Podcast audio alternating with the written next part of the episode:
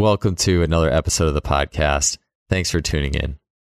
High-intensity training is paramount in the scope of athletic performance. At some point, or every game for that matter, athletes are called on to exhibit high amounts of power, maximal sprints, cuts, jumps, and exhibitions of force. In training, we also have the polarity. We have low-level, low-intensity warm-up drills and exercises, corrective exercises, technical drills, and it's interesting to watch things as athletes move along that polarity. As they move from these lower-level technical movements into maximal expressions of speed. And oftentimes, there's a lot of falling off the tracks.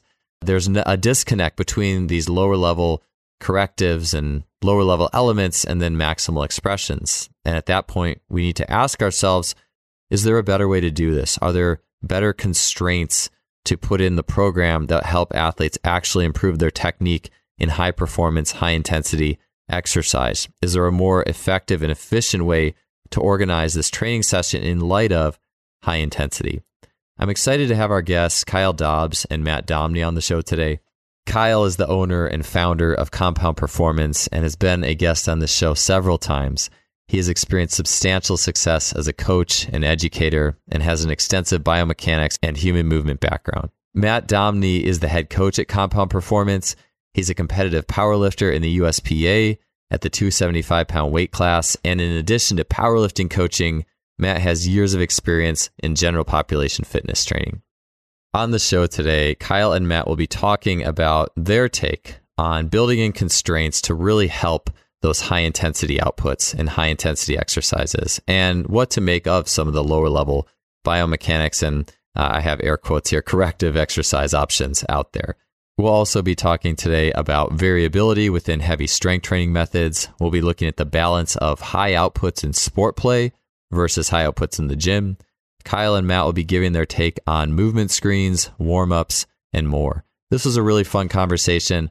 Had a blast talking to these guys, and I know you'll enjoy this show. Let's get to episode three thirty-three with Kyle Dobbs and Matt Domney. Yeah, it, it is. It is. I, this is something that intrigues me just because I think that, you know, powerlifting too can be such a, because it's such a singular element, like training element relative to, I guess, just training for sport. Uh, I think the A I type type system where it's like very spreadsheet dominant or oriented, it seems to me like that would be a lot more effective. It's a more of a linear venture. It's more of a singular goal. So I don't, it's never purely linear, of course, but like it seems like a more linear system could be more effective there versus creating the ultimate, you know, program for a soccer player, it, you know, the weightlifting program where there's inherently a lot more variability and complex mm-hmm. factors. So because I, I'm, it's just interesting to think like the, the only A Is that I'm aware of in training are powerlifting A I type. Mm-hmm. There hasn't been anything else yet. And so it seems to me that that's probably the reason why.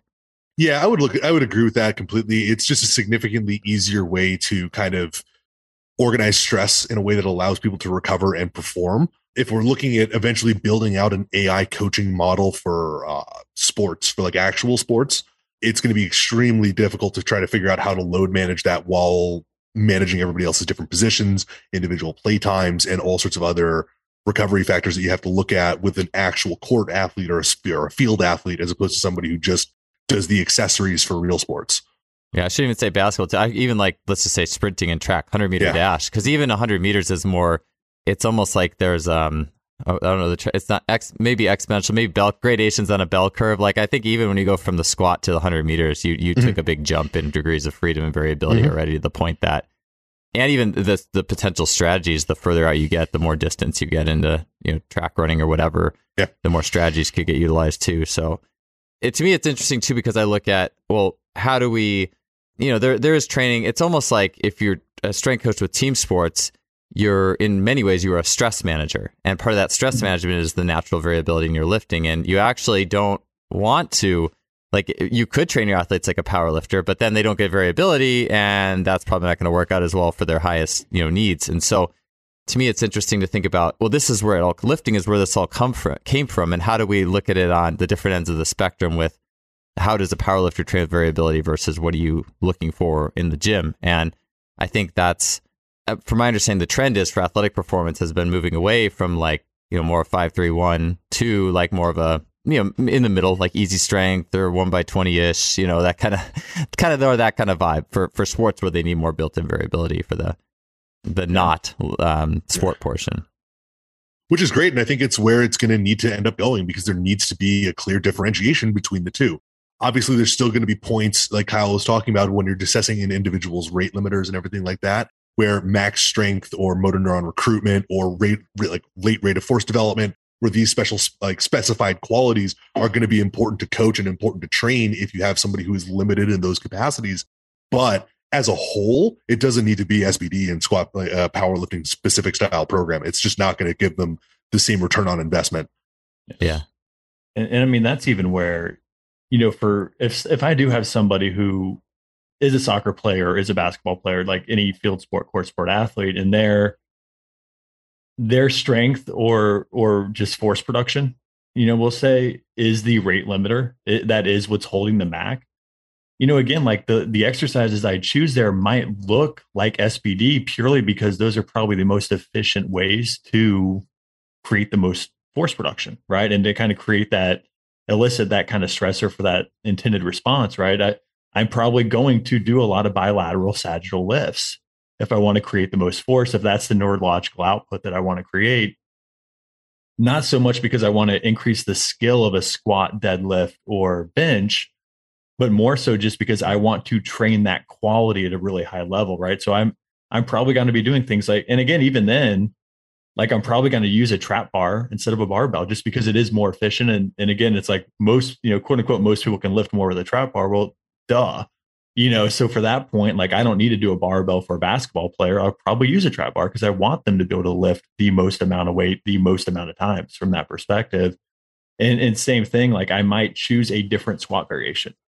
Again, based on, you know, squat for me is is usually a little bit more based on morphology and the people that I'm working with and just how long their limbs are. You know, if I'm working with a six, seven to six, nine basketball player, like there might be different variations of a squat that are more efficient for that individual than if I'm working with a five, nine person, you know, just for limb length purposes. But yeah, I'm just going to pick those exercises because that's the, that's the response that I can, I can kind of generate with those exercises. It's way more efficient than trying to do something that's like unilateral alternating reciprocal, right? Mm-hmm. You know, from that perspective, right? Like I can't create a lot of force there, but that's also not the intent of those exercises. It's just two different tools for two different purposes. Yeah. What's uh, to, S B D again before he, so I, I should ask. Squat, bench, and deadlift. Oh, oh um, yeah, I should know that. Yeah. But to kind of echo the point that, or like to, to build off of the point that Kyle was talking about there with specifically like a trap bar deadlift, and Joel, your point about degrees of freedom and movement, that's an area where I think trap bar deadlifts for athletes are, is going to be just significantly better than any other variation of a deadlift. Because what I can look at with that is you can perform each rep slightly differently and just yeah, work on true. completing the task, right? So if you want to give somebody a little bit more degrees of freedom, doing a trap bar deadlift and not really caring if it's more hingy or more squatty or more of a hybrid movement in between each one is going to be a significantly more useful variation of a way that you can continuously drive output with a person and allow them to push that more without having to worry about the secondary and tertiary implications of that, right? Where if I'm looking at that as the power lifter, I would be then looking at that like, oh shit, well, this, sorry if I'm not allowed to swear, this person did two sets with their with a hip hinge and then three sets with more of a knee bend. So it's like, okay, now I have to then qualify those first two step, those first two sets as hip extension and hamstring volume, and those last three sets as quad dominant volume. So now I have to like work on load managing their secondary squat later down in the week or their primary squat later down in the week because they've hit a little bit harder quad volume today than I would have liked them to, as opposed to if I give them a barbell deadlift, then I always know this is going to be more of a hamstring, glute, or hip dominant movement if it's conventional, and more of a quad adductor movement and erector movement if it's uh, sumo. So I can predict training volume significantly easier with the use of specific implements like barbells as opposed to trap bars where you can move and you can adjust as you're going. Well, and even, even to back that up, like I, when I was working with Matt as a coach three years ago or so, we were doing a lot of AMRAPs, you know, for trap bar deadlift. And like, I got to a point where, I mean, I think I, I was hitting well over like ten thousand pounds in a set mm-hmm. of total volume. Like I would, I had like did four, four fifty-five for like twenty-eight reps at one point. And, you know, people would comment on my, on my post. It's like, oh, but like as you were doing it, you were bending your knees too much. And it's like, well, well, yeah, like my my hamstrings, glutes, and like erectors got smoked about halfway through that. And I started using more quads. Yeah. But I wasn't but done the, training. Yeah. yeah. But the point of the exercise wasn't to isolate my hamstrings. I'll yeah. do an R D L for that. Like if that's what I want to do, it was to complete the most amount of reps at that weight on a trap bar. Right. So again, task completion is very different than trying to identify a specific way to complete a task. And I think that's where, like, I got tons of variability in that, where you look over the course of all those reps, I integrated just about everything. As things fatigued, as things occluded, I just brought in more muscle groups until I got to the point where I was at full failure. Yeah. You know, from a, from a task perspective. And, and I think it's, again, it's just identifying, like, what are you trying to train? Are you trying to train how many times you can complete this task? Or are you trying to train the hamstrings specifically? Right. And those are two different, those are two different exercise selections at that point. Uh, I'll have to go back and find that video and put it in the show notes. I was going to say, oh, it's, it's on Instagram somewhere. It was way deep. It's deep. Well, yeah, I would have to, it's I, probably have to deep. Back, it's yeah, deep. You try to find a video. It's like, oh, I know this video was three years yeah, ago. You're just sitting there, there scrolling forever. It's and, there. It was, uh, yeah, I do remember it was a rough day the next day.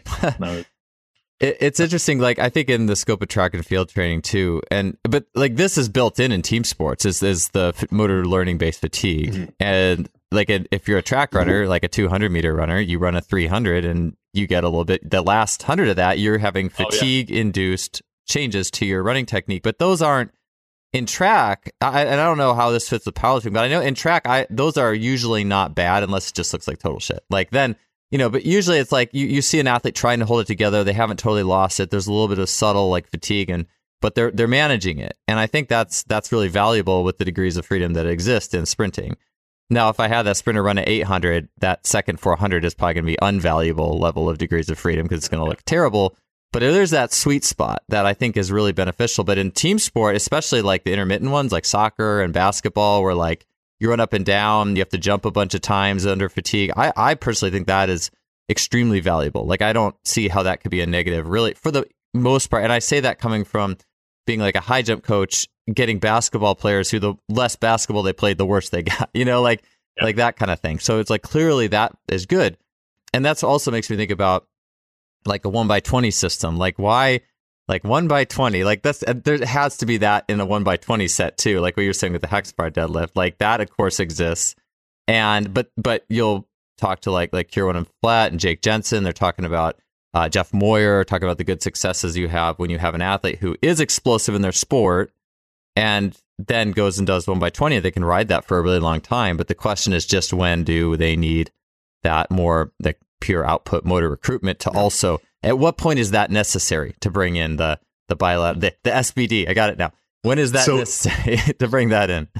I mean, uh, the way that I would look at that is I would just look at the velocity demands of the particular movements and the particular sports that that person is going under, right? So if I'm looking at somebody who is training basketball or is like playing basketball or playing soccer or doing something like this, I know that having them grind through a heavy single is probably never going to ever be something that's going to ever be specific enough for them or have any kind of specific neurological carryover for them to actually perform better on a field, right? Because it's, if we're looking at this and we're training just like based off of just the force velocity curve in general, as we start getting to maximum strength, it's just everything is slow, right? So I don't need to necessarily train that specific quality with any of those people. So using things like that and using things like conjugate style banded training or things like that, where they're getting a little bit more explosive and they're looking at producing like a, like increasing their late stage rate of force development and pushing really hard into a movement, a, like an ascending load as they're going,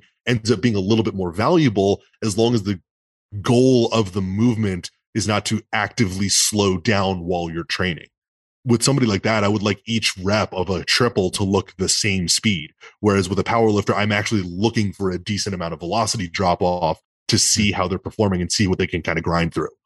Yeah. Gr- grind tolerance. Yeah. It's exactly. interesting, interesting yeah. to think yeah. about it that way. I, I feel like yeah. too, for a sports, like I would be curious of this, like the G P S and sports science world probably has a lot to offer here, but like a sports that maybe have innately like faster accelerations, more of them, like American, like if you're the running back or a receiver in American football, mm-hmm. I would imagine that maybe, I'm not one hundred percent sure, but your just pure neurological output is higher than maybe someone who plays soccer, you know, who runs more and you sprints. I don't know. I mean, it's all explosive, right? But maybe the football player could even do better with a one by tw- fourteen or twenty. I, I, I always like fourteens. I'm like twenties is just like, I, I mean, twenties are rough. twenties a yeah. lot. Um, but I, part of me wonders, you know, would, would maybe like, kind of like what you were saying, if someone needs more force, maybe it's the soccer or the basketball player who maybe needs a little bit more of that. Yeah. Hextel, but also still has some more degrees of variability than a straight bar, like you said, Matt.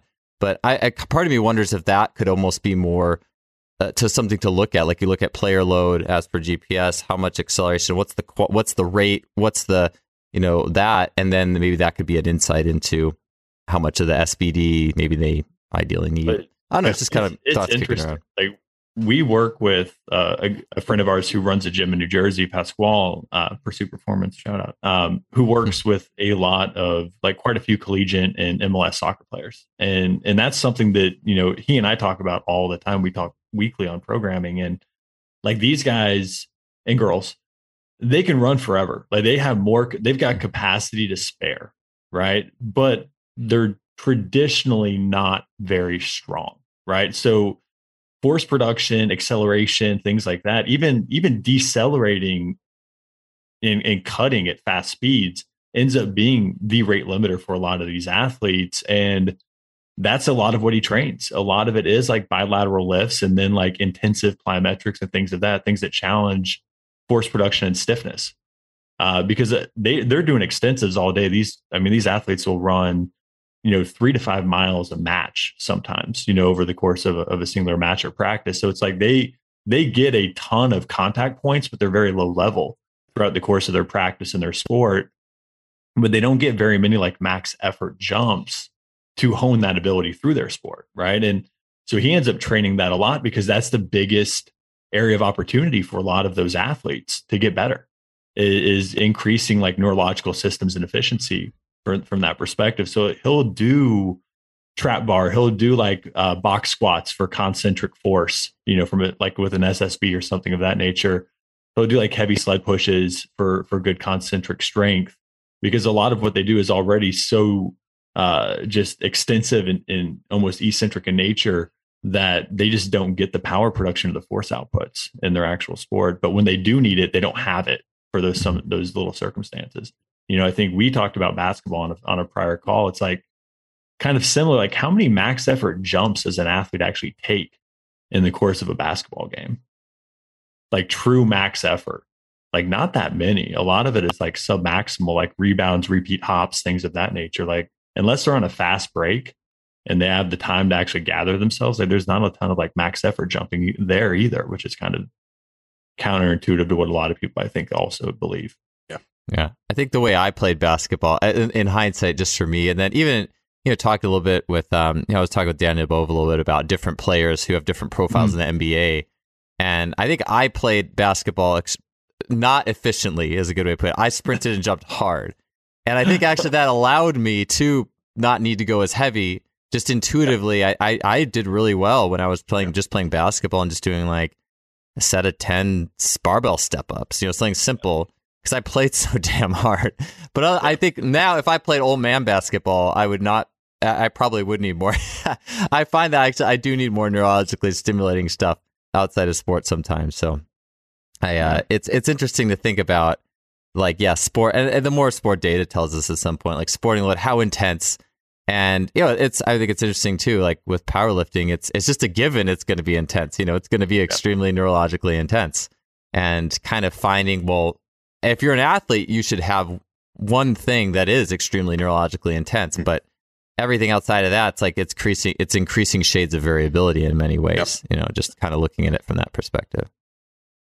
Um, you guys too, I, you know, I wanted to ask you, I think it was David Gray who was mentioning this, like, like corrective exercise, people don't train hard enough, but then of course mm-hmm. you can take that spectrum all the way to, you know, I don't know, let's run like, you know, a, a marathon, an ex, some, some extra marathons in the week, and, you know, do the extra, cro- do the cross, all the CrossFit chippers and do Metcons every day or whatever, you know, I mean, there's always a, the balance. So I'm curious what you guys' take is on, I guess, like, you know, with the influx of more corrective, more movement oriented things, how do you balance that? How do you make sure an athlete is appropriately getting the stimulation they need to, to adapt with, and then, but yet still looking at movement quality, seeing if there's things from that, I don't know, corrective is a good word, but movement quality perspective. How how do you balance hard work and movement quality?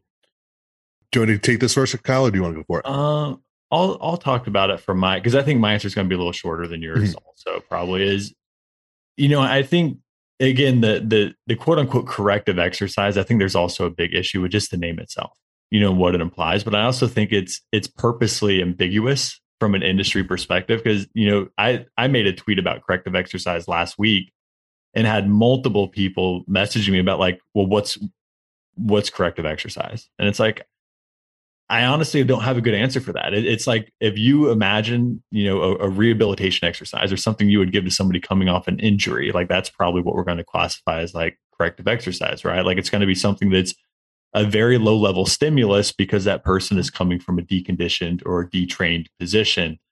And, and I think my issue with a lot of the corrective exercise, you know, to use that term that we see in the industry, is we're using it on people who aren't injured. Yeah. Like we're using it as, as like an actual exercise. And maybe, and typically it's like, if this, if this individual has, you know, kind of recurring chronic issues or whatever, but you know, they're, they're happening like under extreme fatigue or under extreme intensity. Well, that's not like a biomechanical issue, or that's not necessarily a mechanism issue as much as it's like, that's a training or capacity issue, right? Like that's poor load management. You know, and that that might be something where it's like, we just need to program better, or we just need to get this person stronger relative to that task. Now, the the people who are going to argue with, you know, Matt and I, or, or somebody, or even David saying that online, are saying, oh, but I don't want my runner to train like a power lifter. We when it's like, no, we, we don't either. That's not, that's never a, said that. Yeah, that's a false narrative. Like, that's not what we said either, right? We, We said they need to get stronger, but that's within the context of their sport, right? Mm-hmm. And their activity. That's not, they need to go have a two thousand pound total, right? These are two very different things. So I, I think, again, you know, most issues that that we typically see, and, and in my experience of, you know, fifteen plus years working with both gen pop populations and athletic populations, is, you know, most people, when we start talking about like the need of corrective exercise, they're they're really just not very strong. And like strength is the rate limiter, even most, a lot of the stability issues, unless somebody has a neurological disease, a lot of the stability issues I see are people who are just not very strong in relation to managing themselves in space. Right. And, and I think that's where like a lot of that's just exposures. Can we just get them better at the things they're doing? Voila, they get stronger, and, and the disability kind of corrects themselves. And we don't have to spend a lot of time doing things like active mobility and activation drills, and sometimes even like the respiration stuff, which again, not saying those things can't be useful in the right context, but that doesn't mean they're useful in every context. And I think that's where the industry kind of starts getting these things backwards, is they see somebody come in and they're like, you know, oh, I see your assessment score. We need to get to the ground and, and do these things, do this algorithm before we ever get you into the strength training process or the progressive overload process or whatever. Um, and th- that's what I see. Maybe that was long. That was longer than I expected. Matt, but that the insights were hitting you as you went along. So yeah, but that exact uh, thought process and that exact way of thinking has influenced and inf- infiltrated powerlifting as well, mm-hmm. where it makes even less sense for these people to have to do a lot of these low level activities and a lot of these things than somebody who is completely deconditioned or somebody who is post severe surgery and like long layoff. Right. Like if I have somebody who benches three fifteen, which in powerlifting is not even an impressive bench anymore, and they hurt themselves males. for and no, even females. Even there's females a there's something. a Jen Thompson is a one hundred forty-eight pound female that benches three twenty-five. Like it's not, like completely tested. Like she's just very strong. But looking at that, like those people who are who are doing anything or and moving any kind of load, the minute we remove load from them, they're going to just organize into a completely different position as soon as they're loaded again. So what I think corrective exercise needs to move to in powerlifting is finding, the whole point of corrective exercises and rehab or rehabbing things is to find an appropriate entry point to allow somebody to still train and progress while working and dealing with something, right? So if we're looking at this in powerlifting, that could be reducing the range of motion of a given movement, like, like a squat or a bench. That could be reducing the range of motion of a deadlift and having them do blo- like block pulls or rack pulls. That could be reducing it a little bit more and having them do R D Ls from a very specific range of motion, like, oh, just two above the knee. that'll still allow them to load whatever they're loading in a way that they will continue to get some stimulus and actually train out of it, right? Where if I'm looking at somebody, like my perfect example for me is like myself. I tore my pec twice this year benching, right? I had it once in March and then once again in June. And I got my pec better. I didn't do push-ups. I didn't, I started off with push-ups because that was about all I could tolerate at that point. That was my entry point there. But after push-ups were done, I just started benching again. And it's like my corrective exercise was benching through a full range of motion with progressively increased loads week to week to week until the point where I'm now hitting bench P Rs again. So it's one of those things that I think a lot of people misunderstand, because the stuff that we do, or the stuff that you will actually have to do to get to a point, is not flashy. It doesn't look good. You can't market it on social media, but it's the stuff that's actually going to work and give you the ability to do something for a longer period of time. One of the things that I see consistently with people who do a tremendous amount of correctives and do a tremendous amount of stuff in powerlifting, particularly, that are very, very non-specific, is when they get back to, they always talk about how they're feeling really, really, really good and their joints feel great and their body feels amazing. And it's because they're completely and totally unloaded. And as soon as we get back to any sort of actual training again, number one, either the issues completely and totally flare up again, or they've dropped so many kilos off of their their best lifts that we would have to extend a prep out another ten weeks to be able to give them a chance at hitting what they've done previously, right? Because there's that whole reintroduction phase where we have to adapt to some sort of a stimulus again. We have to start training the nervous system again because they just haven't been lifting heavy or haven't been doing anything specific enough to train the skill of the particular movement or train the actual, or train anything to like out with output or with any close to proximity to failure.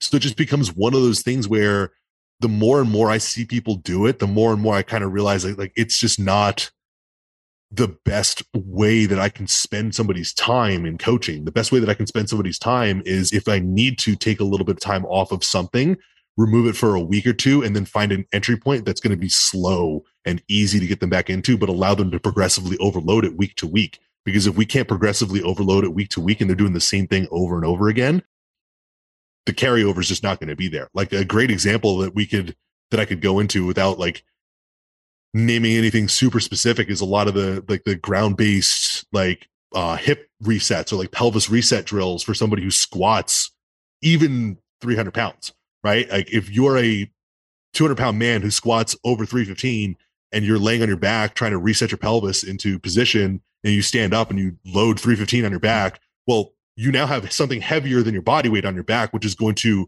mess with your center of mass management to begin with, because it's on your back. So it's going to push your rib cage forward in space. You're going to be in a slight hinge. So now your center of mass is over your foot, is like your body weight is pressed over your midfoot, but the bar is actually your center of mass now. So that whole thing that you just did to try and reset your pelvis and everything like that, where you're trying to move your rib cage back and get your center of mass over your pelvis, has now just been replaced with a barbell. And now as soon as we get into that position, all that I see these people doing is trying to replicate the same movement and just flexing their lower back the entire time, because it's not even a neutral spine anymore. And it's making squats look worse. The load is going down and they're just looking at it and going, well, my back didn't move. And it's like, yeah, but it was also one hundred seventy pounds as opposed to three fifteen that you normally squat. So like, who cares? It's not specific at all to the sport. We, we needed that t-shirt. There's no stacks in the jungle. Yeah. But, but no, I, I think that's, cause that is something like I remember seeing a, you know, probably over a year ago at this point, but somebody who was working with a super high level, power, like eight hundred pound plus squat. And the, the gentleman apparently had a hip shift. It was a twelve hundred pound single ply squat. Okay. So the, the gentleman had a hip shift that he was trying to correct. And in the post was a body weight squat with a Dow talking about how they fixed this person's hip shift. And it's like, you didn't fix this person's hip shift. You took yeah. the load away from this person. Yeah. Those are two very different things. Like, put load on his back and let's see what's happening here. And, you know, it's, that's one of those things. Like if I'm in this situation where I'm working with a strength athlete and we're trying to correct a, a hip shift or something of that nature, right? Like I can do one of two things. I can take the load away and have them practice on technique that at a, at a much lower load profile, which may or may not, probably not, in my opinion and experience, actually help them when they get to increased loads. Or I can do something like put them on a highly constrained hack squat with a substantial amount of load and let them where they can't really shift their hips and let them work through pushing load bilaterally through through e- through like a, an even, you know, relationship between both legs, right? Like there are things that I can do while keeping the stimulus high to mitigate someone's ability to shift their hips, right? I could do a box squat, I could do a Hatfield squat, I could do a hack squat. There's a lot of things, a lot of variations that I could possibly utilize to minimize that hip shift while not completely deloading that individual, still maintaining sixty to seventy percent R P, uh, like one R M potentially, right? So I can actually build capacity within trainable volumes and trainable intensities. Like uh, and I think that goes a lot farther from that perspective. It's one of the reasons why I brought up pin squats as one of my favorite corrective exercises for yeah. squats. We're just going to reduce the range of motion to an area where you can either tolerate the load through pain with the pain tolerance threshold number. So like six out of ten is your pain tolerance threshold. We're going to just keep you under that six out of ten and get you, get you putting as much load as we can at that range of motion. Or we're using that as a way, if we have a hip shift that we deem necessary to correct, because I don't deem all of them necessary to correct, I'm just going to cut you at a spot where you don't shift. And you're just going to do pin squats into that area. So you can also learn how to then reorganize your body into load after it's come to a complete stop, right? So there's no elastic component. There's no re- there's no stretch reflex. There's nothing like that that they're doing out of this. They're coming to a complete and total stop and then pushing up into the load again, right? So if we're looking at something like this, that's where a pin squat can be super useful because I can just progressively lower those pins and then eventually take them away without taking any load off of that person. In fact, I might actually increase their load because they're continuing to train something. Well, that, that's the beauty of like a half field is you can overload the eccentric. Yeah. Quickly, I wanted to let you know about the chance to try out Performance Herbalism for only a few dollars shipping costs and get one of Lost Empire Herbs' flagship products, Pine Pollen, for free. Switching to an herbal emphasis in my supplementation has been a life-changing switch for me. Just as nature is by design balanced and sustainable, I believe that the more natural our diet and our supplementation is, the better. I love and use several Lost Empire Herbs products that boost not only my energy, but also my strength. These include Shilajit resin and the Phoenix formula. You can check those out by heading to lostempireherbs.com slash justfly and grab fifteen percent off. If you're on the fence about the power of herbalism, I have a great offer for you, which is that you can get free pine pollen. Pine pollen is an herbal powerhouse that is a hormonal and energy booster packed with nutrition. It's actually part of the Phoenix formula. And you can get that for free uh, along with the normal shipping fee at just fly pine pollen dot com. All right, let's get back to the show. I was just thinking with the pin squats, that is very similar to Dan John has talked about when he was injured, like just loaded carries. It's, it's very yeah. similar. It's like you're not going, you're dropping very little. And although with the pin squat, it's more intensity, the loaded carries, it's more like just fatigue and reciprocal mm-hmm. motion. It's and still some level of intensity, but it's not quite the same. But it's you're stressing the system. But it's still stressful. Yeah, it's still hard. It's not like, hey, I'm going to carry like thirty pound dumbbells around. It's like, no, yeah. I'm going to drag a heavy sled and carry one hundred ten pound dumbbells for yeah. X amount of distance. And it's it's the key is that it's hard. And yeah. I, it reminds me a little bit of um like what Tommy John has said on the show. He's like, if you're hurt, the solution or your training should actually be greater, a greater mm-hmm. stimulus than the thing yeah. that hurt you. Yeah. And that's so... I, I, yeah, I've with all, that's that a little so many times yeah. from him, and that's that's where I got it from. Mm-hmm. And it's just like, yeah, like it, like if, and not even with injuries, right? Just if, if you're using a compensatory strategy that you don't want, right? Like if you're self-organizing in a way that you don't actually deem as being beneficial long term, like if we want to put it that way, I don't want to talk about an injury risk or or anything like that. But if it's just something that you don't want to happen, well, in order to get out of that and to stop self-organizing into that, like you have to train what you where you want to be at a higher stimulus than than whatever's eliciting that response, right? There's there's no other way. Give the nervous system this. a reason to select that pattern yeah, as your primary yeah, way of executing you have a task. To train that as the primary, you know, route, right? And and I think that's like the primary pathway from a movement perspective, you know. And I think that's completely missed by the entire, you know, kind of quote unquote corrective exercise movement that we've had. I mean, really over, I mean, the last decade plus yeah. at this point, we just have new systems to. to kind of work off of. But I mean, this started with F M S and N A S M, you know, way back in the day mm-hmm. is they're all so low level, right? Like we're giving people who squat double body weight or run marathons, right? And have tens of thousands of ground impacts, like drills that involve like bands that not only are really progressible, but they also have a force curve to where there's not even actionable force on the majority of a range of motion or something of that nature. We're doing like body weight activation drills, you know, for, for low, for low volumes. Like these things just, they're not going to carry over to the actual task demands. There's no, from, if you understand how the nervous system works and how it perceives environmental stress, there's no way that these things are going to work within that person's actual task. Yeah. It's a, the, an example that we could go with that is talking about glute activation, where if we're looking at somebody doing a bunch yeah. of body weight hip thrusts on the ground or body weight glute bridges on the ground versus a heavy deadlift. So let's say that person deadlifts five hundred pounds, right? What would the, what do you think the felt load on the hip extension component of a glute bridge would be? fifteen percent body weight. Yeah. So if that person is what, let's say they're two hundred pounds. So let's say, and we'll drop it down to ten percent to make it a little bit more even. So we'll put it at ten percent. So it's twenty pounds of load per hip thrust versus one five hundred pound deadlift. So it's like that person would then have to do one set of fifty to even be close to achieving a similar stimulus that they but would from not, their single rep of deadlifts. Stimulus, and it's not even the same stimulus, right? Because the magnitude is different. About volume versus intensity, yeah. right? So again, like if that person's rate limiter is intensity, yeah, those hip thrusts aren't, they're not doing anything. Yep. If they suffer at hip extension at the top of a deadlift, then you need to teach them how to deadlift with better hip extension as opposed yeah. to giving them other things that are going to make them feel something and then not have any carryover to the actual movement itself. Not even talking about the force curve on those yeah. two things also being completely opposite one another, where again, the yeah. primary focus of a, or the most load in your hips on a, on a deadlift or an R D L is going to be in the lengthened position, or at yeah. least like the mid range position of that exercise. And your hip thrust or, you know, your glute activation drill is on the, the fully shortened position with very little actual loading or stress on the lengthened position. You're literally, your back's on the ground yeah. in the lengthened position, right? So, you know, again, like we look at these things and they just, when, when you, when you dig a little deeper into a lot of these exercises, they just, they don't make sense based on what, what we're going to do. They're, they're exercises that'll give people a lot of sensation, which isn't, again, not a not bad, bad thing, yeah. but also not necessarily the thing you want for that type of task, and not necessarily the thing that's going to move you forward with that.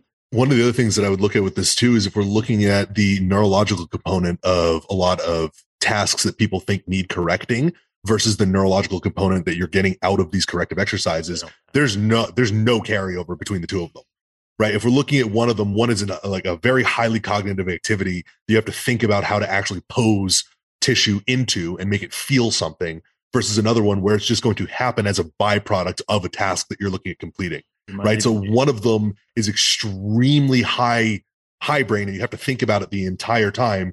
The other one is just going to be something that happens as a result of you trying to do something different. So if we're looking at this, like a perfect example is the same one that I was just going into with the deadlift. Like we have to look at how to coordinate spinal extension, hip extension, and knee extension all at the same time, right? And I'm not going to be able to learn how to coordinate those in any other way unless I'm doing something that's going to overload the system in a way that allows me to practice heavy coordination of my knee extension, hip extension, and spinal extension, right? Like leg pressing ends up being a great accessory movement for deadlifts because it's going to help you with knee and hip extension. You're not going to get full hip extension, but it's going to be a very helpful one to help you learn how to break things off the floor.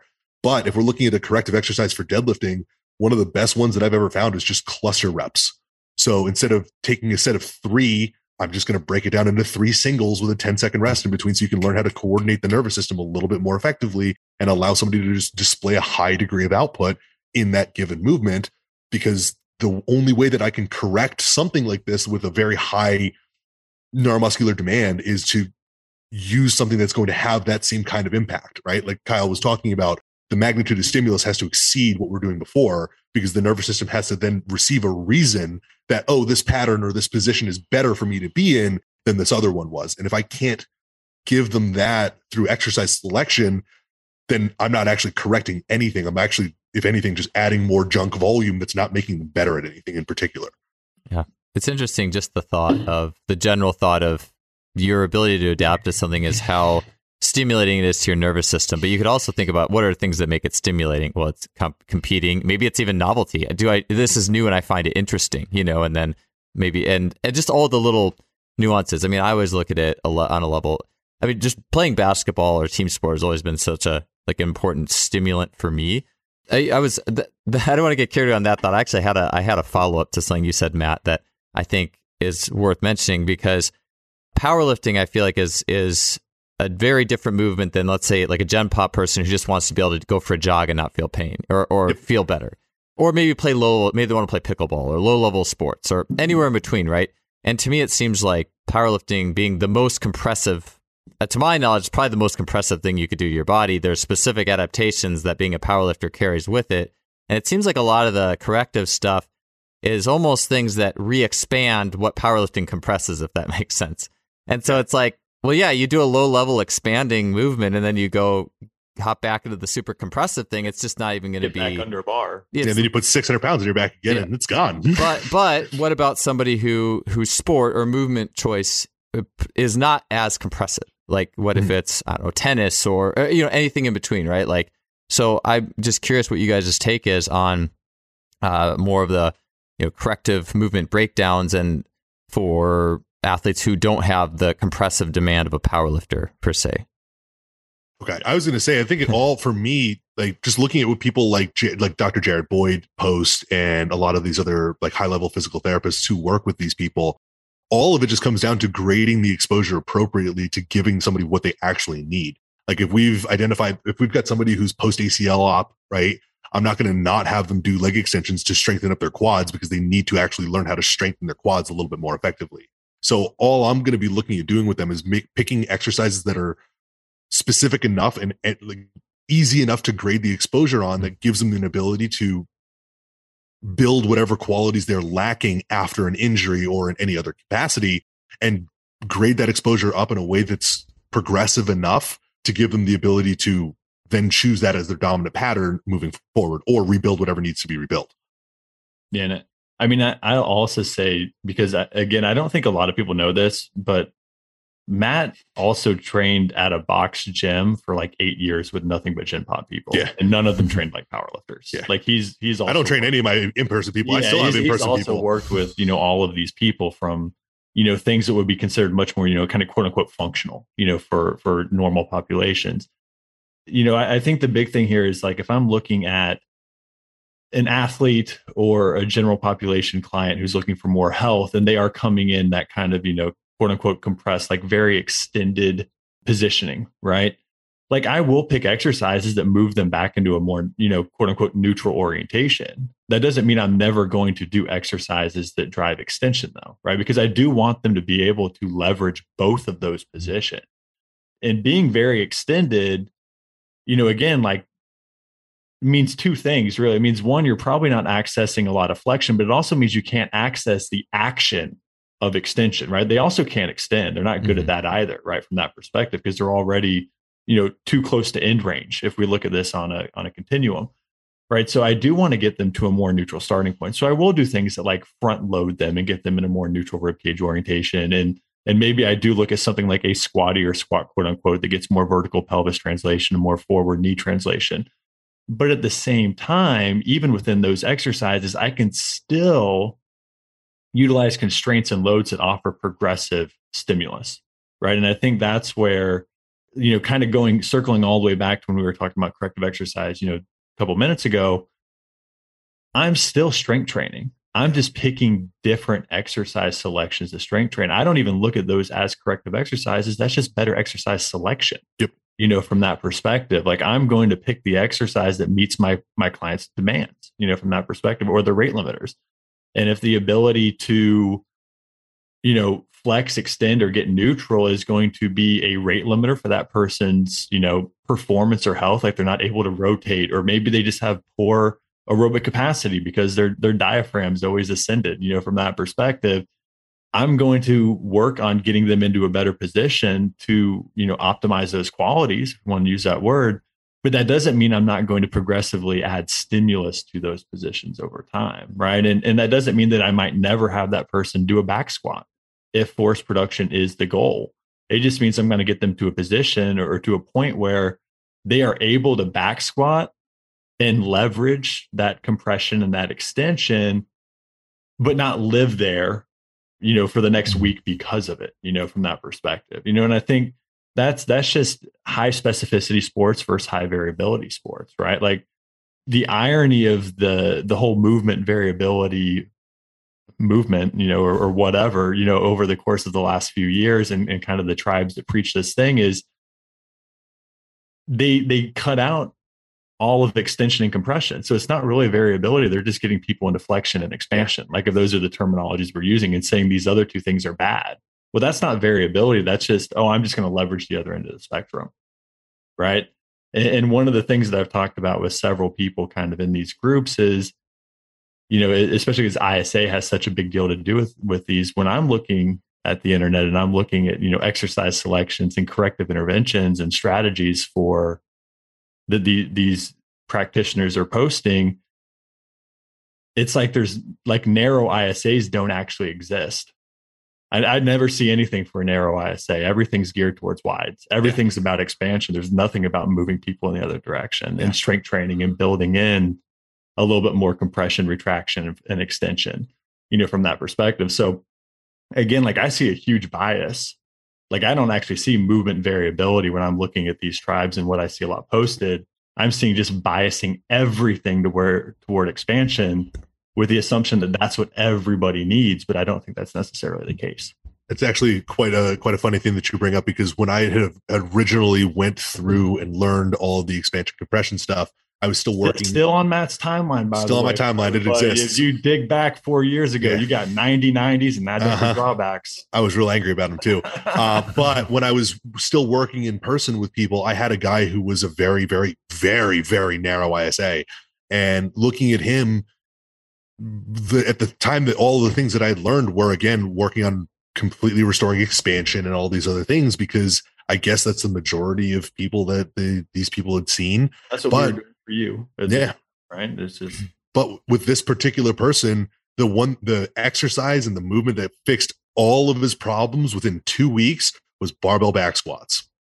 He was the only person that did it because he was just very compressed or very expanded. He was very like kind of rounded over. He didn't have the ability to extend his spine, put a bar in his back. It was like, oh, this is really hard to even get in a position. And then within two weeks he was squatting over two hundred pounds, and it was just like everything felt better. His shoulders felt better. His knees felt better. His hips felt better, because he had to like actually learn how to manipulate his center mass forward as opposed to having it continuously always push backwards and then exacerbating that issue again by front loading them and doing all those other things that would push him more into that, into that pattern. Yeah, and working with swimmers, uh, that was a big thing for me, as I, yeah. I was just starting to get into that world. Yeah. About four years ago. I, I guess that's when it really started to get more yeah. popular, four or five years twenty eighteen ago. twenty eighteen to twenty nineteen. Yeah. And, and I think at first it is like, yeah, we need to, re- and I do believe, you know, if your sport is compressive, then yeah, you need to do some re-expansive things to restore, you know, after your compressive experience. But at the same time, I remember that I had these swimmers who were so like just straight long spines that didn't like that really their, their pelvis like didn't tip forward. They do like a, a hinge or something and their back would just round, and they had like mm-hmm. no ability to, like I, I Mike Kozak to like spill the guts forward, and mm-hmm. just giving them that cue to do that more compressive thing, like really improve their, just their movement quality, just the way they moved. I was like, oh, so there are people who need the other thing here and not all, just everybody doing context, the same thing. Right. It just, yeah. and, and that's something that, you know, it blows me away. Like when I, when I look online, because it's, it's like what I see a lot of is, is the assumption that everybody needs the same thing. And we're just falling right back into the same old trap over mm-hmm. and over and over again, where we're not actually objectively thinking about these things. We're not critically assessing people. We're just giving them an algorithm and saying, oh, we need to, you know, gain expansion. We need to be able to protract the scapulas. We need to be able to shorten the pecs a little bit from that perspective and, and close the ribs down a little bit and, and get, you know, better inhales or whatever. And it's just like, yeah, for some people, like that's great. That is probably going to be beneficial, but it's not going to be beneficial for everybody. There's no way it can be, yeah. you know, but when I'm looking online, and again, maybe that's just my little, you know, universe, but I see very little of the inverse of that. And it's I think an algorithm with just bigger words now. Yeah. It's yeah. just like, you know, and it, and it gets us right back into the F M Ss and, and everything else that a lot of these people are so siloed against. But conceptually, it's a lot of the same thought processes. Yeah, which is which is like all movement screens in general. It's one of the reasons why, for my specific population, I just don't use them ever, ever at all once ever. Like I used to use them, and I would use them in addition to getting S P D specific movements. Like I would get that, I would get hip internal rotation or shoulder internal rotation metrics, and then look at them in relation to somebody's squat stance, bar placement, grip on the bar for their like bench press, how they stand and how they approach the bar for deadlifts and how they complete the movement. And then see if, it, if any of those numbers that I would get from their internal rotation or external rotation measurements for their shoulders and their hips would actually be something that was even useful to touch. I wanted to take a quick break from the show to tell you a little bit about our sponsor, Simply Faster dot com. Simply Faster dot com is a fantastic coaching resource, not only on the level of their blog and all the information they put out, but also on the level of their online store. With the click of a button, you can see and purchase the technology that is utilized by so many of the world's great coaches. In Simply Faster dot com's online store, you can have access to training technology such as blood flow restriction training, timing systems, including the free lap timing system, bar speed tracking devices, a variety of resistance training machines such as the K-Box, and also Kaiser training units, which Kaiser training units being strongly recommended by sprint coach Randy Huntington, for example. You'll also get access to motorized sprint training units such as the ten eighty Sprint, force plates, and much more. You can check that all out by heading to simply faster dot com. That's simply with an I, faster dot com. Let's get back to the show. Yeah. I think that it's, you know, speaking of the movement screens, it's interesting. It's like they they all work backwards, and not in a good way, in the sense mm-hmm. of, I, I mean, these days for me, like I'll watch someone sprint or jump, and that's the movement yeah. screen. Like, and then, and then if I need to break it down, hey, maybe go line your back and do a straight leg raise test. You right. know, like I saw, I see this in your sprinting. I suspect this, but I feel like if you just hit someone with this array of arbitrary tests, that's the ultimate recipe for the nocebo, you know, believing mm-hmm. all these things are wrong with you. And then, oh, I have to, now I have to do all these correctives. You know, you got, you, you got you hooked on it. And I just think it's, it's so interesting. Yeah. I was going that was one of the questions I was going to ask is where have you guys gone in the realm of the movement screen, you know, terminology? Is it just watching the skill and then deciding, yeah. you know, if you need to maybe here or there, or, or yeah, let me know what you yeah, guys think about that. That ends up being exactly what I do. Is I'm going to watch the skill of the actual movement themselves, see how they do it at around seventy-five to eighty percent for three to five reps, which is going to be challenging enough that I might actually start to begin to see some sort of technical breakdown. And then from there, if I see anything that looks potentially counter, like counterindicated or like counterindicative of like healthy movement over a longer period of time, that's when I will look into movement screen stuff. But I will say, af- with the amount of athletes that I have, I've probably had that once in the last four years, maybe one time. And like I've worked with a couple hundred powerlifters at this point. I've had one person who maybe needed something, and he was coming back off of a specific injury who had just had a like his shoulder surgically repaired. And we were like six weeks post-op. So I was looking at something like that because I knew that the numbers were going to be skewed, and I knew that he wasn't going to be able to get something done. But that's literally the only person I've looked at these for in the last year and a half, two years. Yeah. Yeah. Mine, mine's a little because the, and it's kind of counter counterintuitive, especially, and, and it might be a little different if I wasn't com- remote training everybody. Right. But because the the athletes that I'm working with typically have more variation in their tasks, I actually get a little more specific within the the movements that I'm looking at, because there's no way, like I can watch like some a basketball player's game film and get kind of an idea of maybe what some of these things are. But I will look at things like, again, you know, based on whatever my athlete's doing, if they're an endurance runner or a soccer player or a basketball player, or if they're just, you know, somebody wanting to get more muscular or whatever. Like I will look at the the task demands of those goals and kind of assess people based on those things. And I'll look at kind of movement qualities and bioenergetic qualities that that person is going to need for that, that activity, and assess people on that. Like I had a basketball player a couple of weeks ago, and his assessment was, you know, I had him do a bodyweight squat, and he was six nine. It was hingy. I expected it to be hingy. That's cool. Uh, that leads me into, you know, again, different exercise selections, different constraints, but not necessarily anything floor based. And I had him doing, you know, things like lateral movement and reactive stuff like ice skaters. Like, can you cut, jump, change direction? Can you do some of these things that are going to be involved and probably beneficial for basketball? Had him do a vertical test, and then I just had him do like a basic athlete scratch test just to look to see kind of what his maximal range of motion for internal, external rotation from a, from a shoulder perspective was. And that was it. And based off of those things, oh, and I had him run on a treadmill for two minutes. And, and, you know, based on those things, that informed me of, you know, some limitations. And then that informed me of better exercise choices. And then, you know, similar to what Matt said at the very beginning of this uh, call is he does kind of a, a two to three week testing phase for a lot of his people. And that's something that I got from him that I now do as well. Well, I'll create kind of an accumulation block for a lot of my people. That's almost a testing phase just so that I can see how they kind of, again, are able to accommodate and recover from increasing loads and volumes over the course of three weeks and, and getting feedback, like general subjective feedback from them on exercise selection. Uh, and that allows me to then start formulating better, you know, phases or blocks moving into a long-term athletic development program after that. So it's like, it's a three-week phase.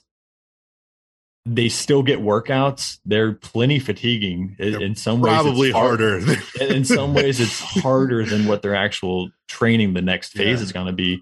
Um, but it gives me so much information, and, and I think that's where, you know, for for my for my money, I'd rather watch somebody exercise to choose yeah. better exercise selections mm-hmm. than watch them go through a movement screen of some sort, right? Because it's it just gives me much better information. You know, from that perspective, like if I see somebody doing an exercise, they film it, they send it to me, and I see something I don't like, I can change the loading scheme. I can change the volume or the intensity or even the variation. I can add constraints if I need to based off that to make it a trainable exercise, right? Whereas if I'm just watching somebody doing a an overhead dowel squat, which nobody can do very well, like it's a like, okay, it's a novel movement this person's never done. And it's a movement that's extremely hard and technical to perform anyway. Nobody does good at these things. Like, ironically, some of the most deconditioned people that I've had in the past have done the best at overhead squats because they were hypermobile and had yeah. no muscle mass or anything else. And I had a, uh, I had a three, six foot four, three hundred thirty pound man get a perfect three on the F M S overhead squat because he was front loaded. He was able to sit back. Great ankle mobility, did yeah. it really well. And I was like, yeah, no, we're not doing a lot of things that you should be able to do because you're three hundred thirty pounds. Yeah. And I, I had a guy once who was just, you know, very thin and a really like low F F M I, if we want to call it that, who it's like he could do it because, but he was hyperlax at every yeah. joint. It's like, we like, okay, like we're still going to be like sitting on some machines, building capacity, building up basic strength foundations, even though that you've got, you know, quote unquote, good movement quality. You don't actually have that good of movement quality because you can't control a lot of it. You know, so the, these are things that I think, you know, my thoughts have changed with a lot over the last decade. Like I used to teach F M S to coach to, to coaches, you know, for the the organization that I worked for. And it's just like I, I've gotten to the point now where it's like a lot of these things just they give us information, but they don't always give us usable or useful information. On one of the One of the biggest things that my that I've changed my mind on over the last probably year with my populations is the amount of work that actually needs to be done technique wise and movement screen wise when you pick up a new powerlifting client. Because the majority of people that you're going to coach, if you're a powerlifting coach, when they come to you, and again, this is not going to be everybody, but the majority of people are pretty set in their squat, bench, and deadlift stance. Like they're pretty efficient with how they move. They've they've been practicing them for quite a while, and they usually know what they're all going to look like. So at that point, any sort of movement screen that I do is not necessarily going to be completely relevant to the way that that person is actually training. And the reason why I just want to look at their uh, look at training videos and see how they move and like what shapes they make when they're training and when they're moving through a given task at a heavy enough load is that so I can be- so I can better load manage throughout the course of the week, right? Like if I look at somebody who has a fairly hingy squat and they squat over seven hundred pounds, it's like, okay, well, that just now qualifies as a hip hinge. And I just need to reduce your hip hinge volume a little bit more throughout the course of the week. Because I'm not going to change this. If you have a very low bar and this is just how you squat and this is your strongest squat stance, I'm not going to do something that's going to remove from that. I'm just going to learn how to better load manage and just check those off on a different box or in a different like load column than I would if it was a more knee dominant, slightly more upright squat. So I just want to look at what kind of patterns I'm seeing these people use and use that as a way of quantifying load management and prescribing out sets per week and then watching how they react to training over the course of that given month. Yeah. Last uh, last question for you guys is warm-ups. So, you know, all this being said, I, I think that corrective stuff, prehab, whatever, kind of goes mm-hmm. hand in hand with this long extended warm-up. And I remember back when I first started as a full-time strength coach, it's like you go and it's like, oh yeah, here's the movement prep, and everyone else is doing it. And then I kind of get, you know, I get caught up, obviously, and oh, yeah. we're doing this. And, and I remember I had a throws coach one year who comes in and it, the throws, no one wants to be the tra- the strength coach for track in the universities because a lot of times the track coaches are writing the programs, so you don't have any autonomy. And it's like, ah. I mean, for me, it was about fifty-fifty at, for those first few years. And I had a throws coach who would come in, like he had no warm up. And I was like, you have to have a warm up. Like he's like, ah, oh, the first two sets are the warm up. And I'm like, I'm going to get in trouble like as a strength coach because you guys don't have a warm up. And, and it was fine. Like it was yeah. never, ever a problem. I mean, they had come in from throwing too, but even, you know, but then they had like a thirty minute van ride cooled down. But honestly, they did like two or three sets of the first exercise, really light, warmed up. You know, that was their warm up. And boom, it was never a problem. That that changed my perspective for sure. That, that was I was probably about thirty, thirty-one when that happened, I want to say. And yeah, it was that was definitely a good good food for thought for me. Just curious your thoughts on how you guys approach that part of it versus, I guess, if you are trying to put things in, like, you know, Kyle, you've said in the auxiliaries, if we need more movement options, you know, maybe that auxiliary is being a place for it. I'm curious if the warm up is a place for any of that stuff, or if you save that for the back end of the workout, how you're patterning into, you know, your main movements of the day, warm up stuff, just general thoughts there. Yeah. I mean, for me, it, it definitely falls into two categories where if I do have some people who they do need to work on things like positioning and they do struggle with some movement qualities and expressing movement qualities, like that's typically where I'll just move their like traditional core work and some of the things I do from that perspective to their warm up. And because what I'm looking at there is it's like, okay, I'm trying to move femurs, and, you know, off a stable pelvis. Typically, I'm trying to move, you know, again, like humerus and shoulder blades off a stable rib cage. So it's a lot of bracing, active flexion, active extension based work from that perspective. And, and it also serves the purpose of generally getting them warm, right? And getting them moving prior to whatever activity they're doing. And then I have some people who they move fine and they do really well, and they don't necessarily want to do those other things. And we all do, you know, progressive sprints on like an assault bike. Like one of my favorite protocols that I'll have people do that's super time efficient is a five by fifteen sprint with forty-five second rest. So again, you know, five minute total time where they start at like an R P E six or seven on the first round and progress progressively increase outputs until they're at pretty close to maximal output on the last round. And after that, people are usually pretty warm and pretty ramped, and they might need to take a couple minute break, but then they're ready to move into whatever they're doing. I also will use it. It's funny, I posted this on Instagram today, but it's in rowing, it's called a seven pull test, and it's maximal watts on seven pulls at max damper on a rower. And I'll give people like three rounds of that with two minutes rest in between. And same thing by the end of that, like people are usually pretty ready to do whatever after that, you know. And I had my guy today who's a, who's kind of a freak show. I think he got over eleven hundred watts uh, on his last round, which is a lot for that test. I've I've never gotten above like nine ten, and I was a pretty decent rower. So he's, I'd like to see what Matt could pull. He'd have to weigh down a rower. He'd have to put some, yeah. some major weights on the front end of it. Yeah. But it's it's a it's a fun little test that drives some competition. It gets people psychologically stimulated, and it's a ton of output with a pretty constrained movement, right? So it just it, it enables people to really express output and kind of get that neurological drive, get some physiological qualities in there as well. So those are two things that like I'll do for people who, especially like on my high stem days, if I'm running a concurrent program with somebody, like those two things kind of are two birds with one stone for me, because they will drive some, some movement from just flexion extension, shoulder flexion extension, knee and hip flexion extension, whatever.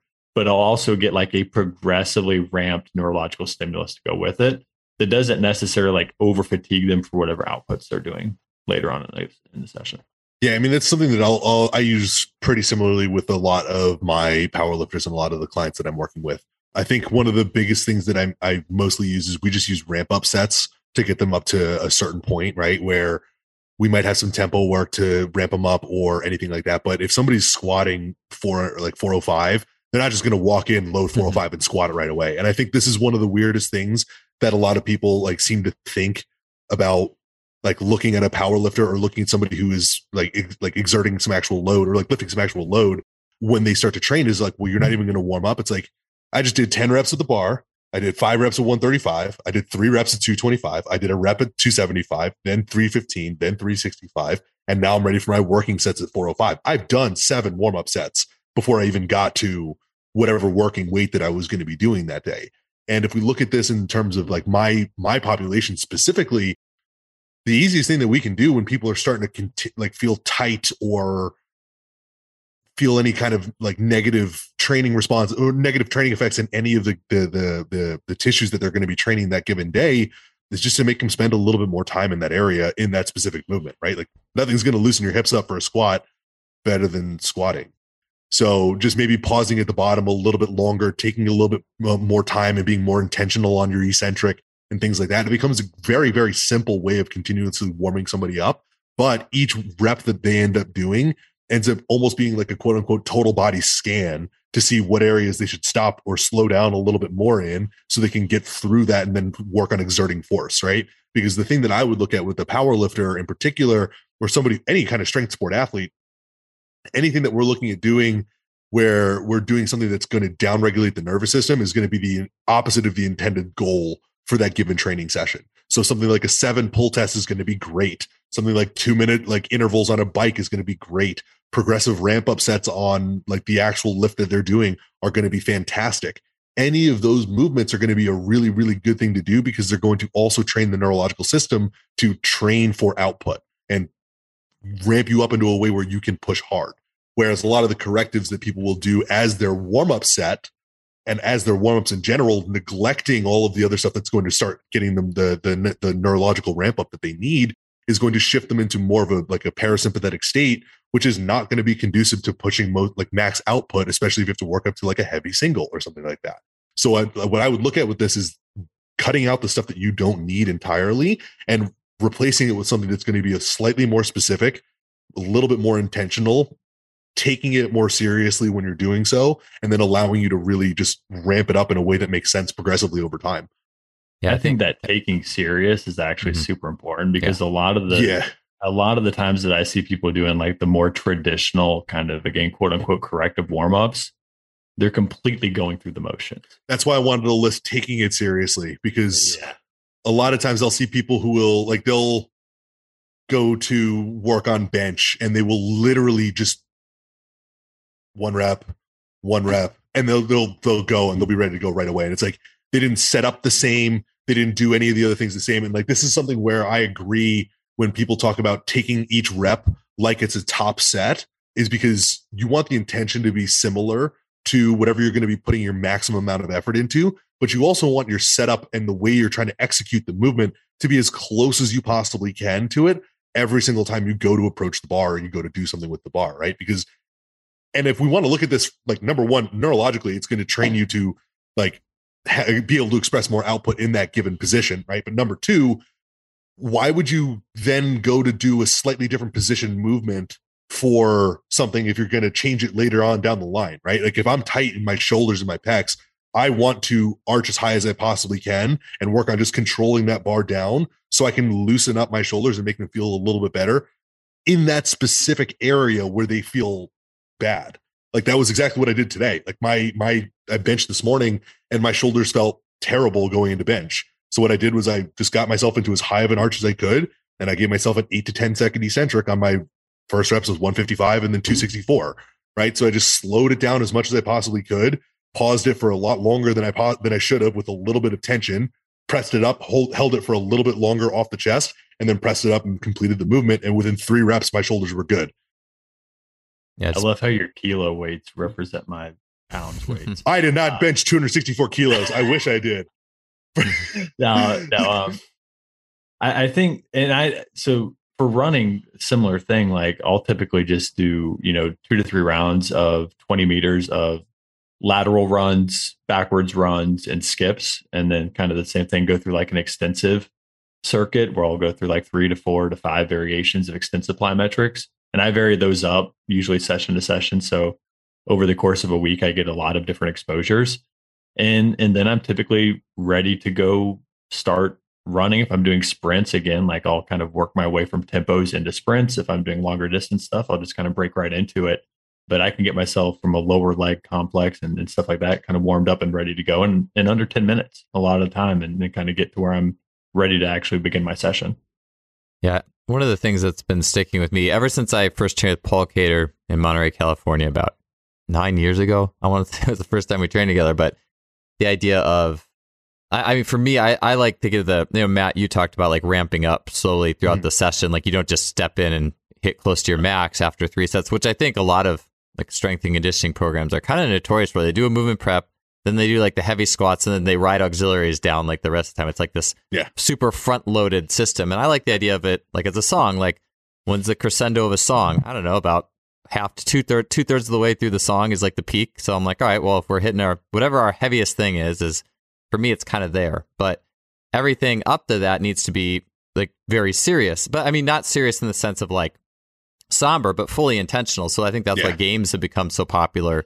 And yeah, and I use those I, as much as I can when I have the groups to do it. But even when I don't, Absolutely. I'll I'll have, if I have one-on-ones, I just have a dowel rod and I make up all sorts of ways to challenge them with the dowel rod. So I have to dodge it and like different ways, like, and uh, different ways to jump over it and, you know, get on the ground and do bear crawls. And so just like, you know, for me, but, but intensity is the key, because if it wasn't like, it, it's, it's so easy when it is a corrective to honestly not see the point because you don't feel it. You're like, oh, I think this is yeah. doing this thing. I'm not really feeling it, so, but I know I'm supposed to be doing it, and I know it's gonna make my training better, isn't it? Yeah. But I mean, for it's like I, I look at it more. For me, I, I like like the end, like hitting like a hard I S O hold at the end that's relevant to the needs of the athlete is usually pretty good. To I'm like, all right, if we're yeah. getting our stuff for that, you know, I think that's helpful. Um, sometimes though, too, even with running, I've I've been doing this this year more and more. Is I'll warm up for running, literally zero warm up. And then it's funny because the older I get, it's like when I was in my twenties, I warmed up a lot, and now I'm